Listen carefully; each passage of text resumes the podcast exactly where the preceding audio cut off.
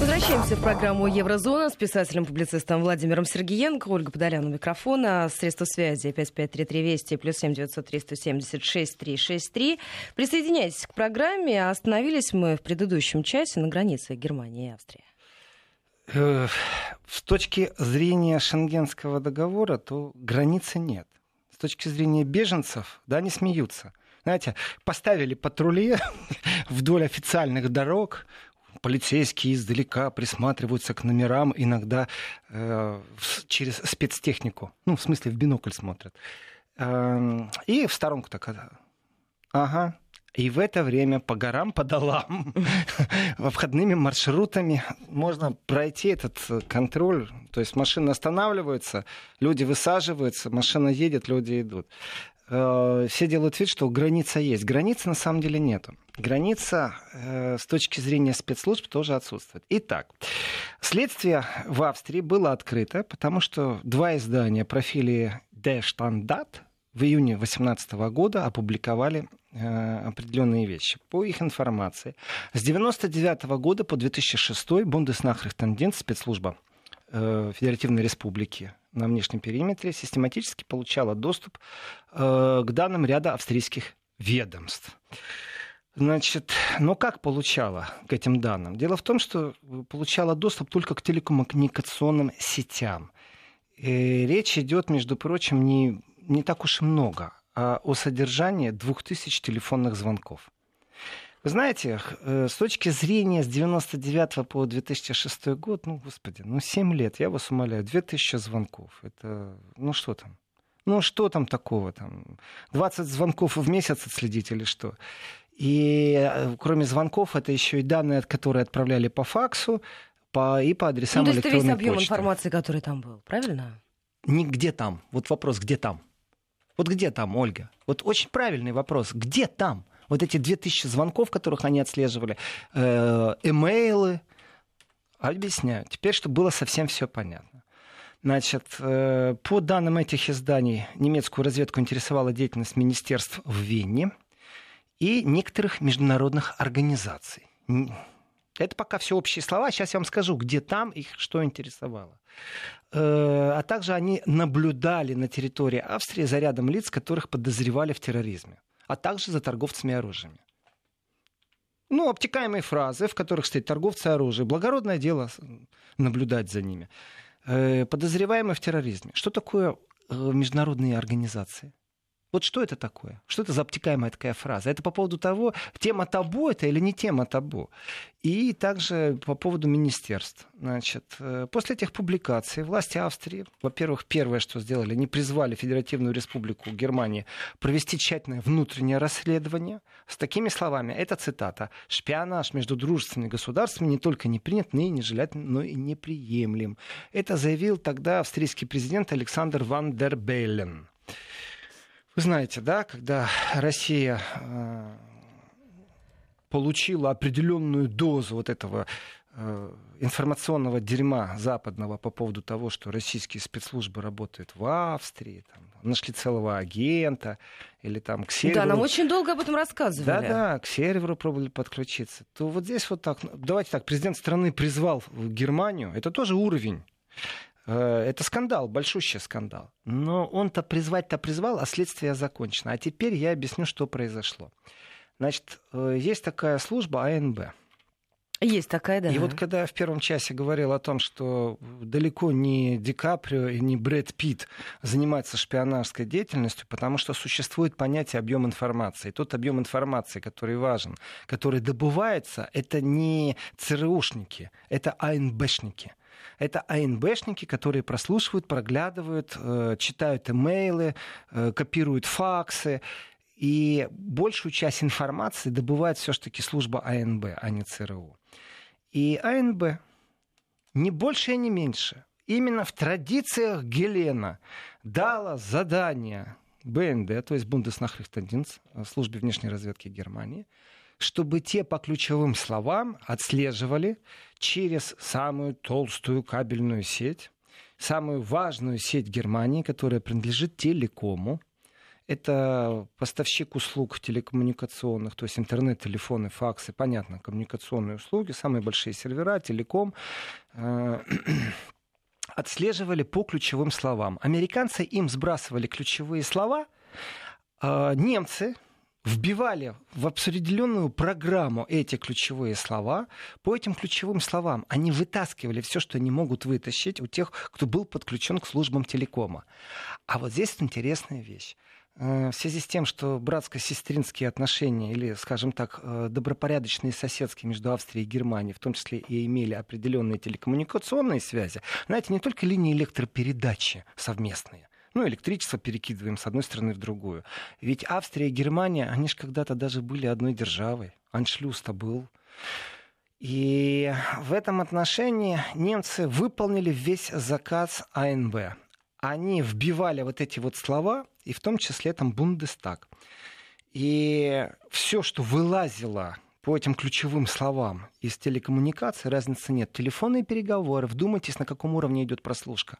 Если телефонные переговоры, вы произнесли одно слово, и сразу срабатывает программа, которая, весь разговор нужно скопировать. После этого они это послушно, мне не стыдно говорить этого слова, послушно передавали американцам. И когда внешняя служба разведки по просьбе немцев свою собственную телекоммуникационную сеть мониторила, она в том числе мониторила и австрийцев, а это именно утверждали издания «Профиль» и «Der Standard». Да, Ольга. Вы знаете, я просто сейчас, чтобы не забыть, пришли очень любопытные данные опроса, вот только что по лентам информационных агентств. Если хотите, можем сейчас перейти. Но мне кажется, вот отношение к американцам очень неплохо иллюстрирует. Большинство немцев, 74%, не считают, что возможный вывод американских войск с территории Германии отрицательно скажется на безопасности страны. И только 18% указывают, что чувствуют себя безопаснее благодаря расквартированным в стране американским военнослужащим. То есть 80%, больше 80%? Нет, 74%, да. 74%. Я эти данные уже озвучивал пару раз и в телевизионных эфирах о том, что большинство немцев без принадлежности к партийной структуре, там, активные гражданские, вот именно просто большинство принявших участие в этом вопросе, но это, в принципе, и отражает где-то немецкую действительность за то, чтобы американцы покинули территорию Германии. Так вот, продолжая дальше о скандале и почему Австрия закрыла следственное мероприятие против внешней разведки Германии, потому что доказательств нет.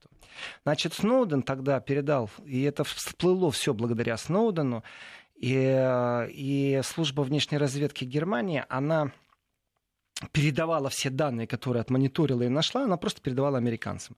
То есть они послушно выполняли американское задание. То есть они послушно остались именно в тех протоколах Гелена, которые были. И если переспросить их и сказать, а может это было не в интересах Германии, если вы передавали все американцам, они могут сказать, не было расхождения, поэтому мы им передавали все нормально. Но на самом деле это не правовая база. Это, опять же, протокол Гелена, который был подписан там в 1946 году. И здесь есть один нюанс. Спецслужба Германии, когда прослушивала, она по ключевым словам в том числе передала данные АНБшникам, то есть американцам, не с какого-то там интересного телефона, там, знаете, не с какого-то кабеля, а непосредственно мобильного телефона Меркель.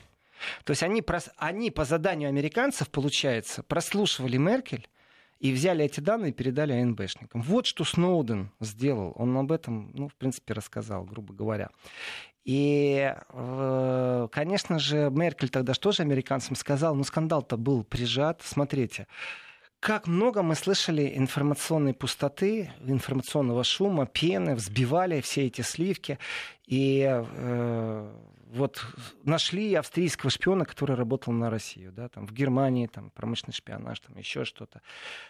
Этот вопрос закрыли как дружественная страна, понимаете? То есть здесь нет объективности, здесь четко. То есть партнерские отношения. Я их где-то с одной стороны понимаю, а с другой стороны, не то чтобы политические там подкаблучники, но с иронией можно говорить о суверенитете. Кому подчиняется спецслужба в Германии, американцам или местным?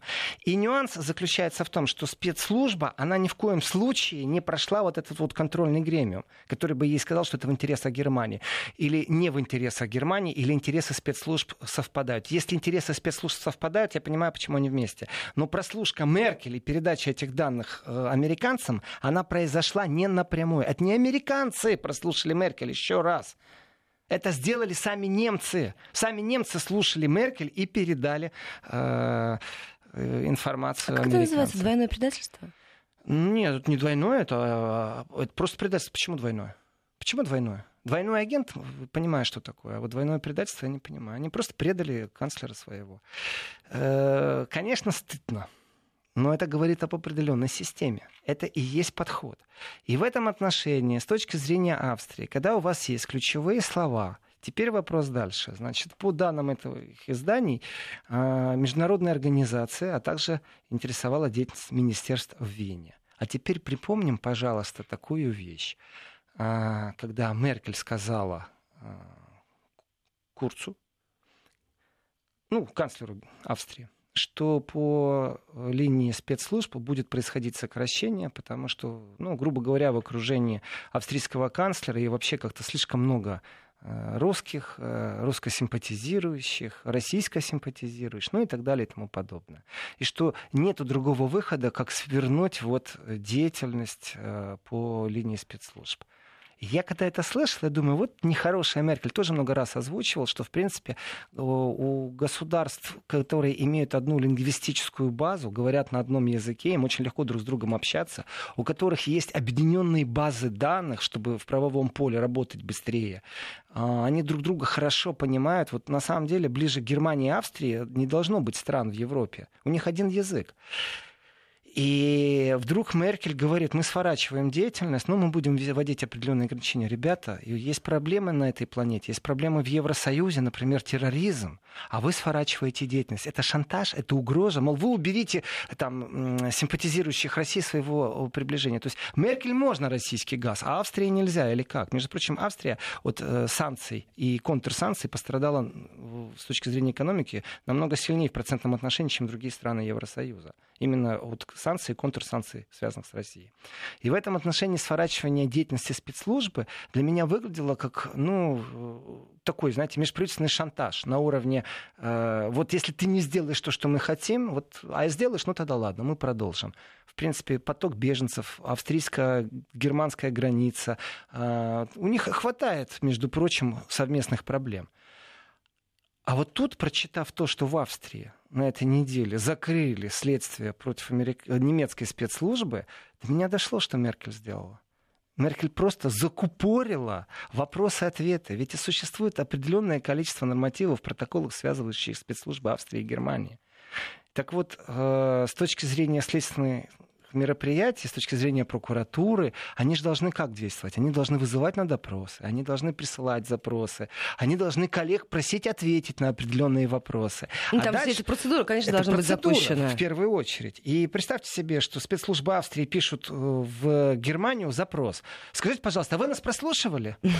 А вы нас прослушали по чьей просьбе? А данные, которые... Да, придите на допрос, расскажите. А дальше приходит какой-то ответ. И представим два варианта. Вариант первый. Их действительно прослушали. Вариант второй. Их не прослушивали. Не проглядывали, не подглядывали. Имейлы не читали, факс не читали. Тогда тема очень простая. Немцы отвечают. Да не, мы никогда вас не прослушивали.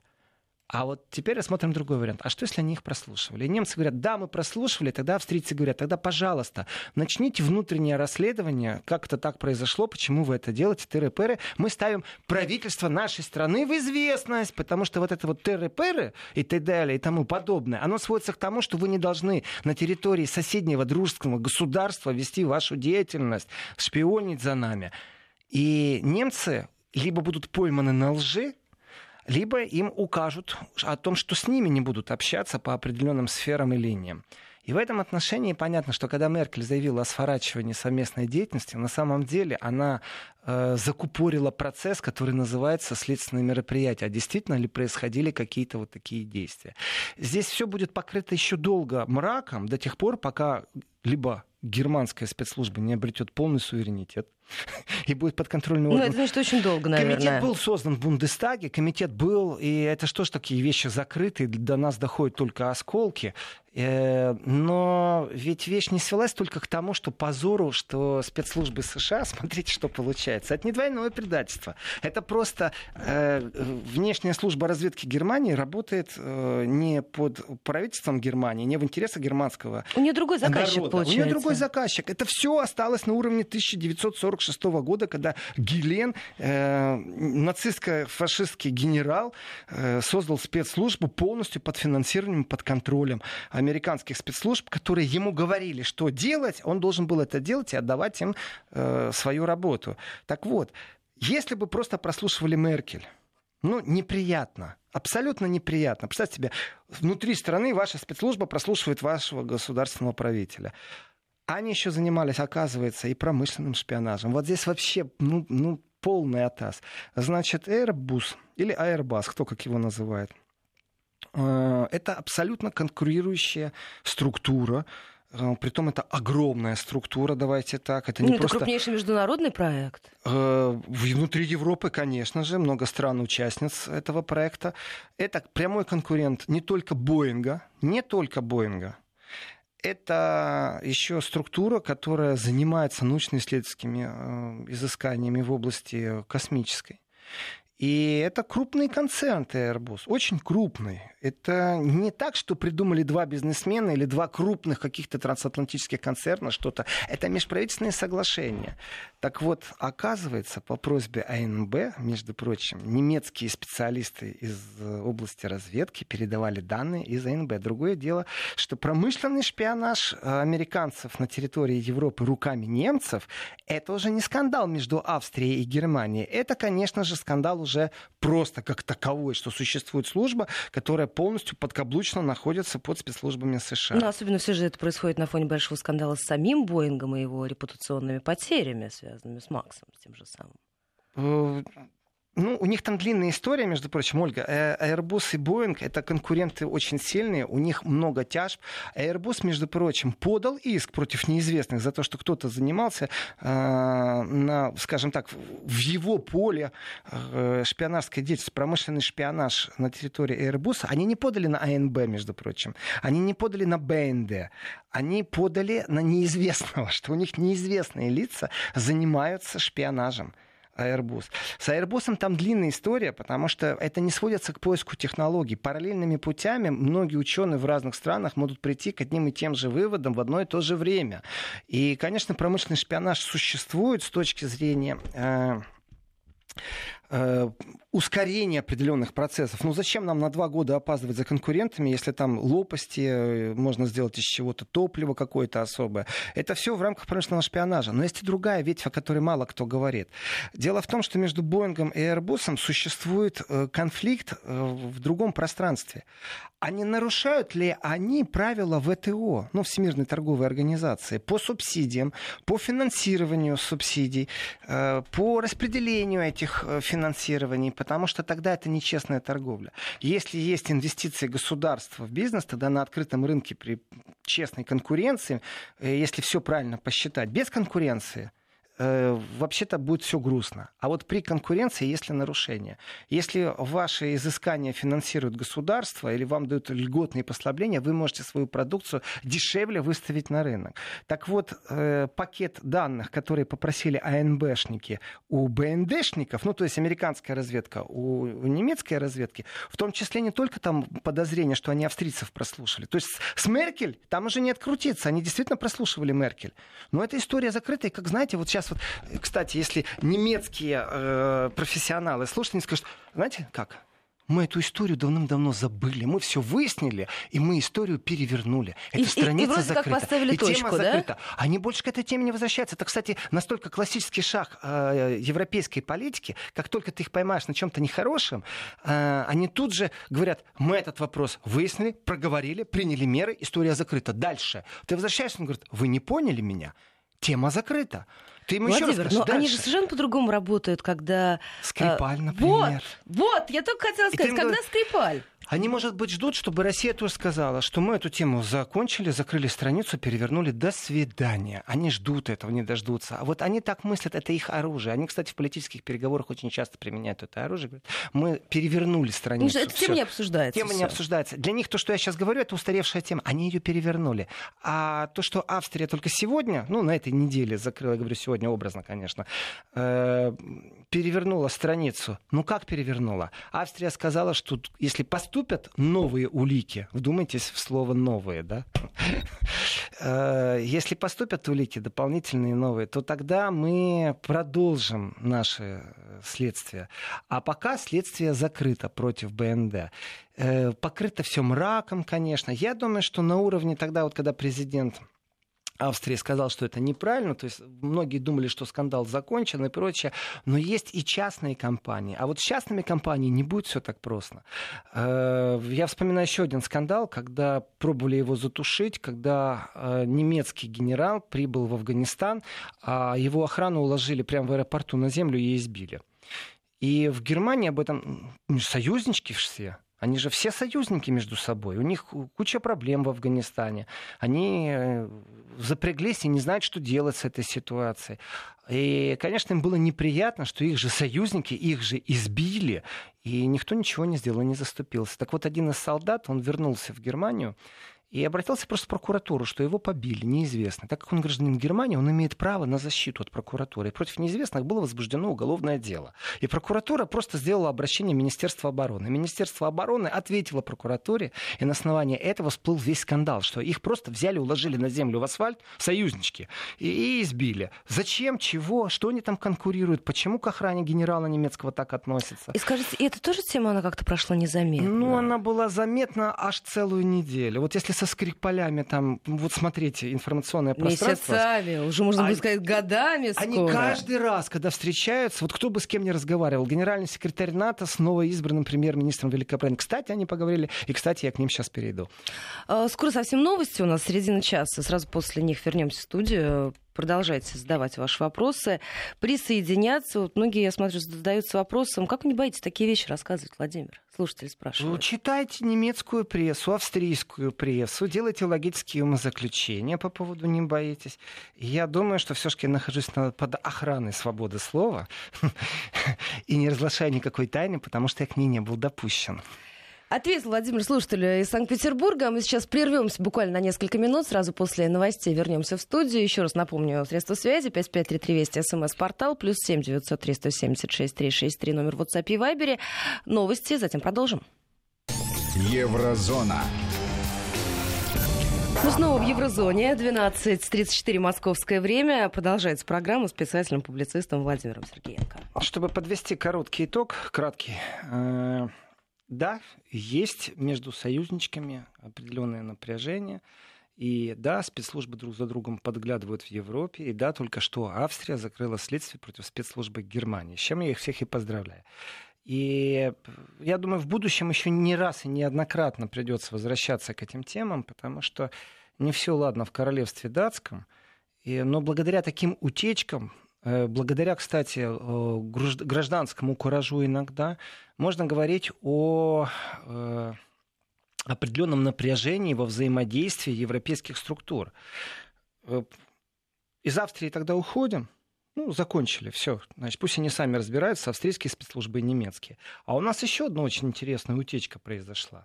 И в этот раз эта утечка уже из Великобритании. У меня к вам, Ольга, такой вопрос. Вы знаете, что такое или кто такой обыкновенная овсянка? Ну так, навскидку. Завтрак британский. А если я вам скажу, что овсянка — это птичка, то, скорее всего, если вы так не были знакомы, то так лично, то, наверное, не встречали.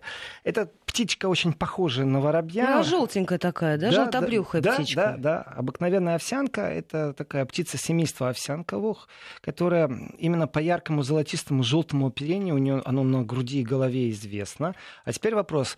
Какая связь между овсянкой, птичкой, спецслужбами и утечками? Очень простая. Дело в том, что Sunday Times опубликовал документ под названием операция «Овсянка». Я все еще нахожусь в этом поле утечек документов, спецслужб и прочее. Значит, в распоряжение издания Sunday Times попал документ под названием «Операция Овсянка». И там описаны угрозы Брексита без сделки с ЕС. Что будет с Великобританией? Так вот, ребята, оказывается, не все так просто. И пока Борис Джонсон общается с генеральным секретарем НАТО, ну, понятно, о чем они могут говорить. Я скажу, что все темы Бориса Джонсона и НАТО, ему не надо было даже с генеральным секретарем общаться. В принципе, он бы мог на Вести ФМ позвонить, мы бы ему тоже рассказали, что все то же самое. Проблемы в Афганистане. Мы все это уже знаем давным-давно. Договор о ракетах средней и дальней дальности. Вот, в принципе, ничего нового там нет. Там только контекста существует о том, что дальше делать.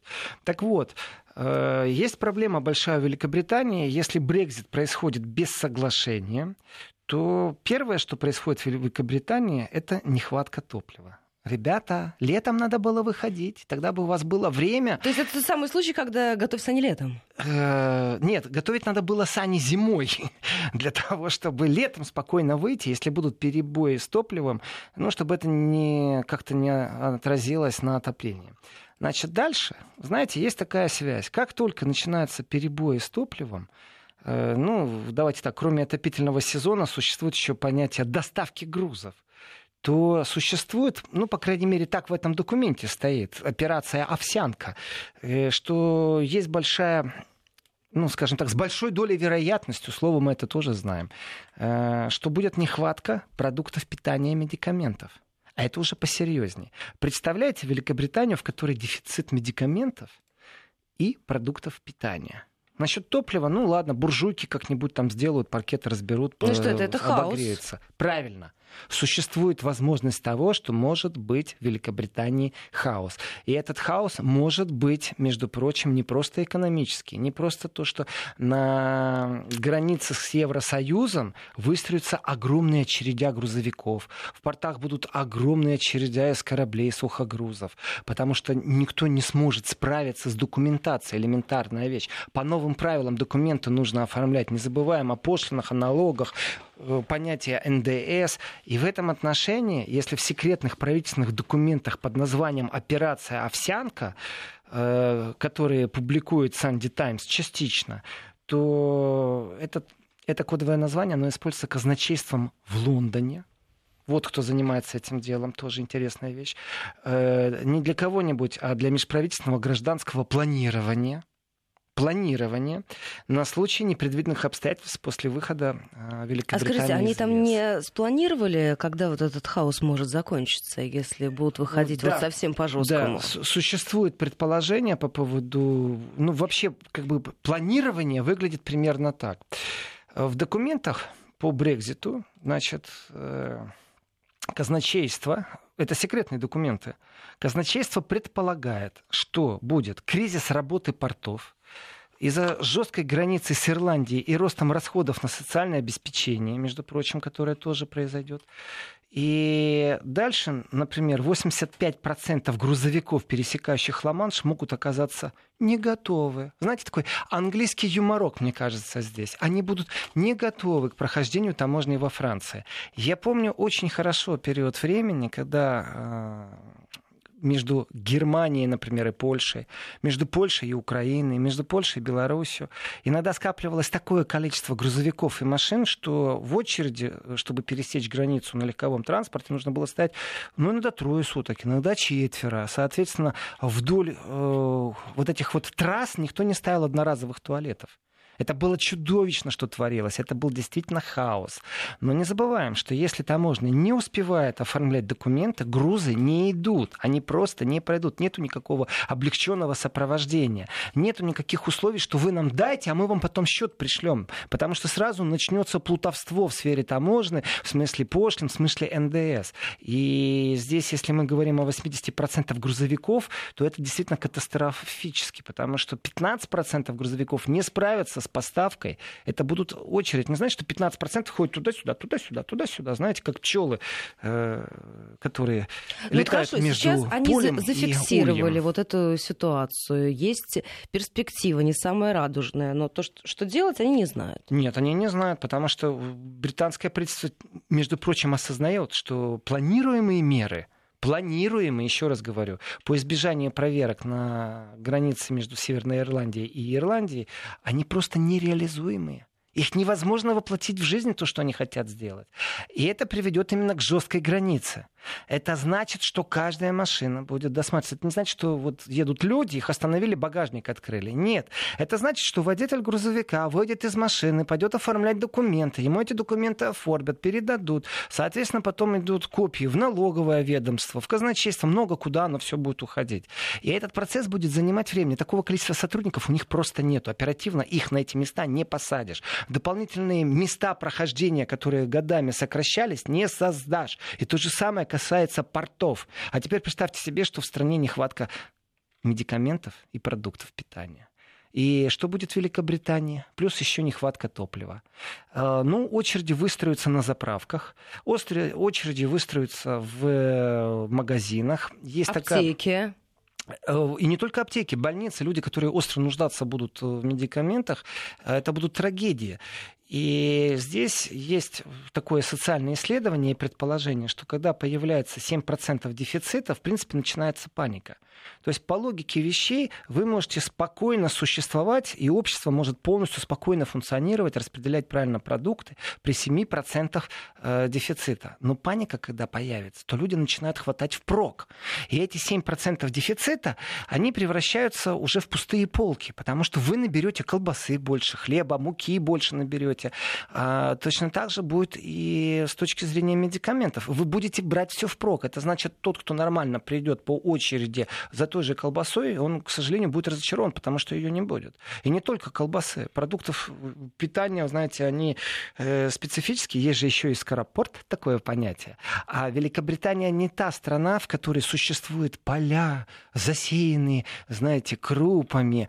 Большое производство овощей. Я не стебусь сейчас, между прочим. Я говорю о том, что существует документ, тайный документ, который опубликовали...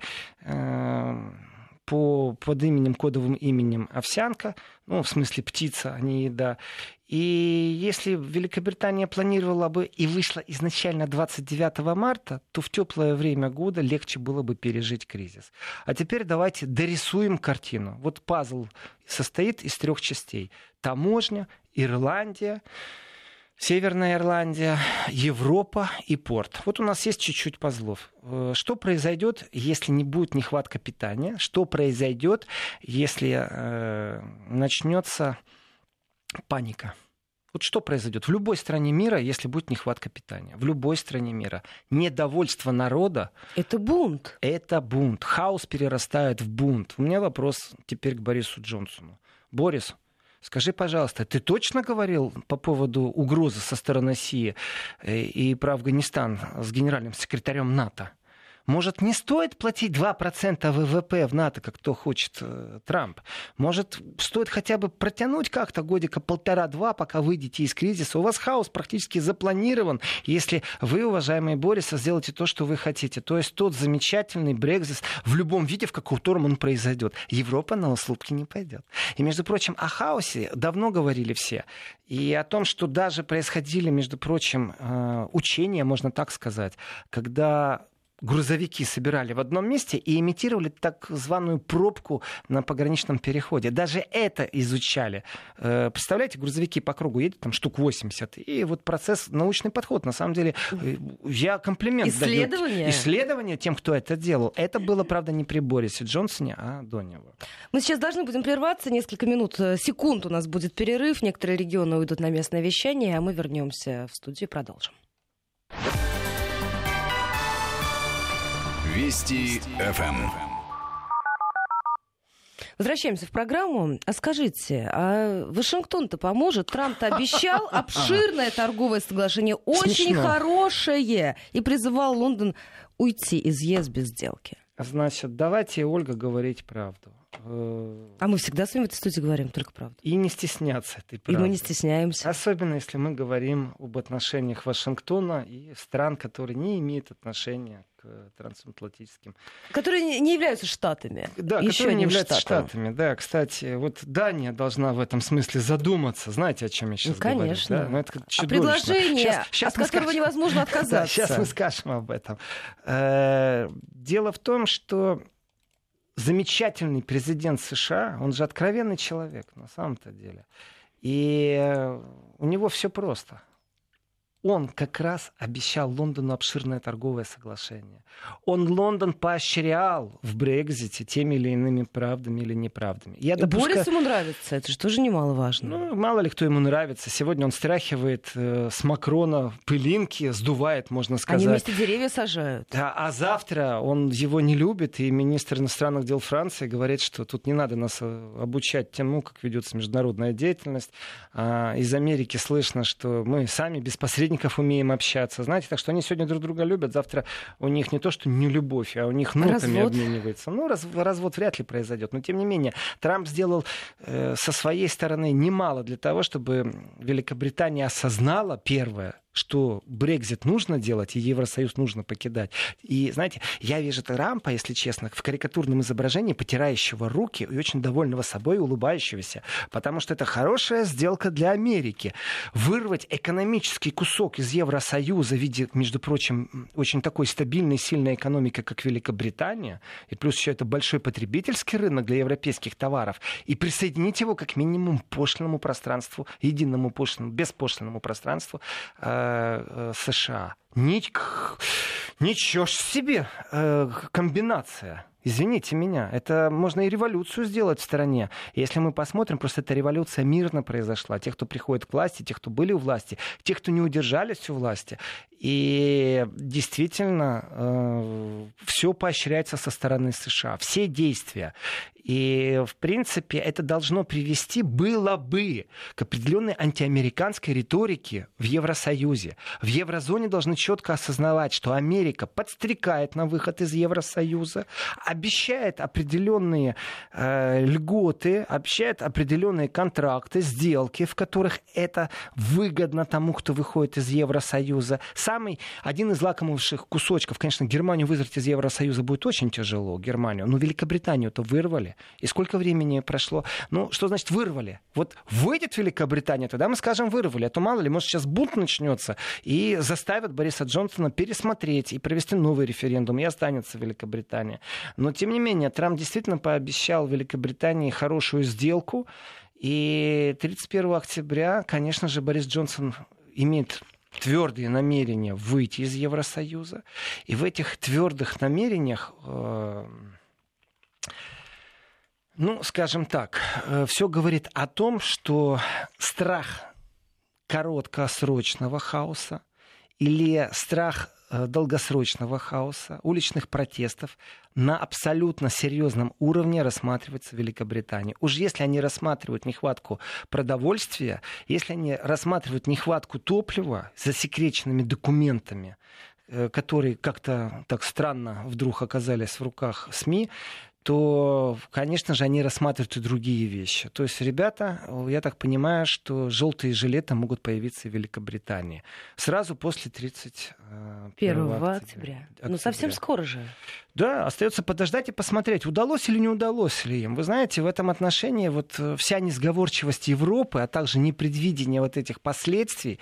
Ну, давайте так, вы же союзники, вы в одних блоках военных, вы в одних догмах вот этих неолиберальных, у вас все хорошо, вы так друг друга любите. Ну, сделайте друг другу поблажки. Ну, не хотят они жить под брюссельской вертикалью. Ну, что же вы так свое политбюро брюссельское раскручиваете, что от вас убегают люди? Следующий шаг. Ну, хорошо, решили избавиться кто-то от вашей брюссельской вертикали. Зачем же вы наказываете тех, кто уходит, тем, что вы не дали экономического соглашения? И вы знаете, Ольга, к чему все это приводит? Вот что мы с вами говорим сейчас, это на самом деле не то, чтобы не освещается. Те, кто имеет отношение к власти, правительства в Европе, на самом деле уже звучат голоса. Ребята, а смотрите, что происходит. Америка подстрекает, например, вас вводить санкции против России. Она же подстрекает, и вы их вводите. Вы же единые сплоченные ряды в экономическом пространстве. И смотрите, что Америка делает. За руками внимательно смотрите. Если одна рука ваша внимание отвлекает вправо, то влево у вас забрали, украли жирный лакомый кусочек на самом-то деле. Молодец, Америка для себя все делает правильно. Для себя. У вас нету больше коллективного Запада. Так вот, голоса в Европе раздаются. А вы знаете, что Америка точно так же может поступить с Россией? Пока вы будете опаздывать на год, на два инвестиционные проекты. Санкции, которые в одном месте очень узко будут бить по определенным местам именно в Европе, в другом месте будут нарушены американцами. И на перегонки бежать будет поздно, потому что Америка обгонит вас, как она это делает сейчас с Великобританией. Так вот, в Европе эти голоса уже слышны. В Европе эти голоса слышны. Что будем делать, если Америка очередной раз продемонстрирует то, что она с союзничками своими-то? Вот эти союзники по блоку НАТО, вроде бы все вместе, союзники, потому что они по духу едины, по своей какой-то там идее и концепции. На самом деле сегодня больше не союзники. Единственное, что их держит вместе, это блок НАТО и пугалка в виде России, страшила в виде России. Ну и там где-то вырисовывается страшила в виде Китая, конечно же. И в этом контексте в Европе заговорили политики разного уровня о том, что если Америка в одностороннем порядке решит навести мосты с Россией, Европе поздно будет догонять. Поэтому лучше сейчас, ребята... Обращаюсь, между прочим, ко всем правительствам Европы и в Евросоюзе национальном, а также к брюссельской вертикали. Подумайте сами, если Америка захочет, она это сделает, а вы будете опаздывать. Начните вот на опережение работать, покажите свою суверенность. Ну, а потом второй срок, на который Трамп так уверенно идет, во многом развязывает ему руки. Ну и хорошо, и пусть ему развязывают это руки, пусть он свою политику ведет дальше. Ведь действительно он стормошил определенные процессы, а то все спали практически, и привел в Европу к пересмотру той модели взаимоотношений между государствами, которая существовала до этого. Европа превращалась в социалистические штаты Европы. А теперь нужно задуматься, стоит ли дальше строить эти социалистические штаты, и насколько бездарны политики вот этого прошлого сезона. Мы знаем тоже, что они уходят, что они так жестко отнеслись к Великобритании, демонстративно, показательно устроили вроде бы как расправу. Пожалуйста, Америка, дружеская страна Великобритании, подставила плечо. И это плечо существует. Ну, по крайней мере, пока что на словах Трампа. Но вот в данном случае, вы знаете, я ему верю. Я верю, что он действительно с Великобританией сделает не на зло Европе, а в интересах Америки определенную сделку проведет, которая будет для обоих экономик полезна. И противостояние Великобритании и Америки, например, Китая в экономическом пространстве, и уже можно выкручивать руки тогда Европе по многим протоколам. Так что гениально проведенная комбинация. Гениально проведенная комбинация. У нас буквально 4 минутки остается. Скажите, Владимир, я знаю, что я задавала вам этот вопрос, но чем страшнее эти самые перспективы жесткого Брексита, на ваш взгляд, помните какое-то время назад, когда только Великобритания проголосовала, заговорили о том, что, возможно, за Брексит там и Фрексит, и какие только приставки не появлялись. Вот эта история с жестким сценарием, возможным хаосом, она как-то поможет остудить? Я не очень понял, поможет остудить что? Ну вот эту ситуацию с возможным дальнейшим выходом других стран из ЕС, если такая тенденция наметится. Ну... Давайте так, Германия жила в определенных иллюзиях. Германия как самая мощная экономика Евросоюза, еврозоны. И в этих иллюзиях, вы знаете, Меркель вошла в определенный такой раж политический, когда любой вопрос она закрывает благодаря своей немецкой экономике и выстраивает определенную философию. И темпы развития Германии, они... были ярко выражены, все показатели запланированы. Меркель пришла к своему царствованию. Ой, я опять сказал царствованию, а то она так долго там у власти. Меркель пришла к власти в тот момент, когда в Германии было все хорошо. И на горизонте не было Трампа, было вот это трансатлантическое соединение, когда беспошлинная торговля должна была прийти и на американский континент. И в этот момент, если был кризис в Греции, кто его решал? Ну, давайте так, открытым текстом. Конечно же, Германия в первую очередь.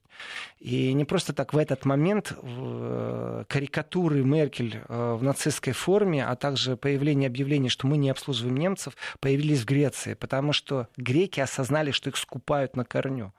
все, что можно заложить, закладывается под кредиты. А потом, вы знаете, это передадут тем, у кого есть деньги. А деньги есть у кого? У немцев. И в этом отношении та нелюбовь, которая возникла у греков к немцам, она так достаточно сильно на территории Греции разогревалась, на территории Германии информационно подавлялась. Это не уделяли этому огромное внимание, сообщили, но не так, как, знаете, как Солсбери. Каждый день там напоминали. И в этом... да, тут и про кота, то про морскую свинку. И в этом отношении Германия действительно была рулевым. Меркель пришла в хорошие времена, в хорошие времена руководить хорошо. Но наследство, которое Меркель оставляет, оно чудовищно, ведь бездарно и полностью неподготовленными они оказались к приходу Трампа, к протекционистской политике.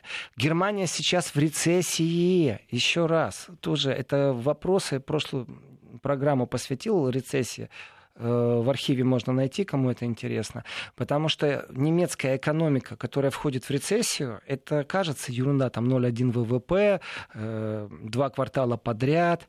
3 квартала уже запрограммировано, потому что все, что связано с автопромом, одним из таких сильнейших векторов, оно тоже запрограммировано, что это будут все минуса. То есть у Германии нет хорошего рывка вперед. А потом в США сработали же все индикаторы. В США сработали. Вообще во всем мире проблемы.